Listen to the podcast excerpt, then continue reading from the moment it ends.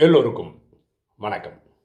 இன்னைக்கு நம்ம பார்க்கக்கூடிய சப்ஜெக்ட் லைஃப் ஆஃப்டர் கர்மாதித் ஸ்டேஜ் கர்மாதித் நிலைக்கு பிறகு உள்ள வாழ்க்கை. ஒரு ஆத்மா இப்படி ஒரு கேள்வி கேட்டிருந்தாங்க. ஒருத்தர் கர்மாதித் அவஸ்தை அடைஞ்சிட்டாங்கன்னா அதுக்கப்புறம் பிறவி எங்கே எடுப்பாங்க? இங்கே எடுப்பாங்களா? இல்லை சத்தியகோதில் எடுப்பாங்களா? இங்கே எடுத்தால் அதுக்கு என்ன அர்த்தம்? இப்படிலாம் கேட்டாங்க. ஃபர்ஸ்ட் ஆல் கர்மாதீத்னா என்ன? கர்மங்களை வென்ற நிலை. கர்மங்களை வென்ற நிலைன்னா என்ன? பாருங்களேன் நம்ம பிறக்கிறோம் வாடுறோம் இறக்குறோம் திரும்ப பிறக்கிறோம் திருப்பி வாடுறோம். இந்த பிறப்பு இறப்பு பிறப்பு இறப்புன்னு செயின் போயிட்டே இருக்குல்ல? இதை உடைக்க முடியுமா? இருந்தால் அது பேர் கர்மாத்தியது கர்மங்களை வென்ற நிலை.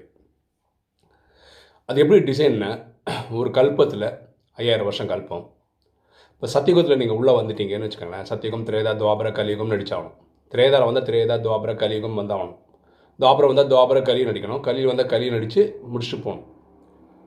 ஓகேவா அப்போது இந்த சங்கமத்தில் சங்கமம்ன்றது கலியுகத்தில் ஒரு நூறு வருஷம். கலியுகன்றது ஆயிரத்தி இருநூற்றம்பது வருஷம் தான். நான் சொல்கிறதெல்லாம் ராஜயோகம்.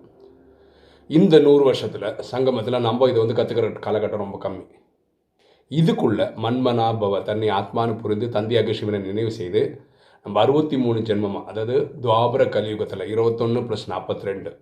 அறுபத்தி மூணு ஜென்மமாக பண்ண பாவத்தை எரிச்சிருவோமா இருந்தால் நம்ம பாவத்தெல்லாம் அழிச்சிரும். Hundred percent அழிச்சிரும்.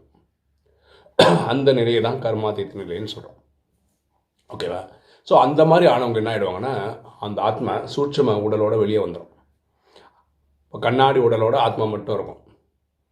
இது பேர் கர்மங்களை வென்ற நிலை. அவங்க ஃபரீஸ்தான் சொல்கிறோம் ஏஞ்சல்னு சொல்கிறோம் இவங்க என்ன பண்ணுவாங்கன்னா சூட்சம வதனம்னு ஒரு இருக்குது அங்கே போய் உட்காந்துப்பாங்க பிரம்மா பக்கத்தில். ரெண்டு மூணு மாதம் அங்கே தான் இருப்பாங்க.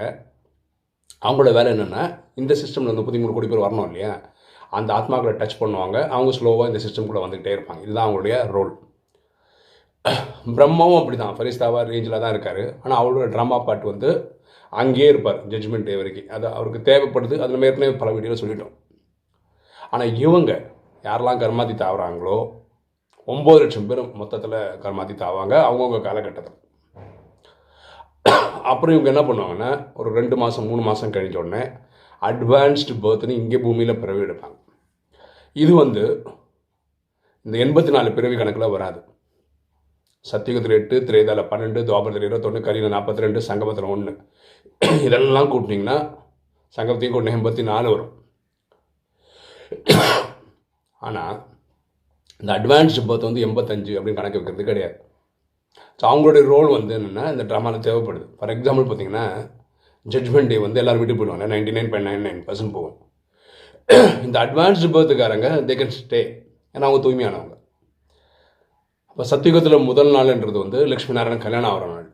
ஸோ இன்றைக்கே பிறந்தா கூட அவங்களுடைய கல்யாண நாள் வரைக்கும் இருந்து அதுக்கப்புறம் கூட போகலாம்.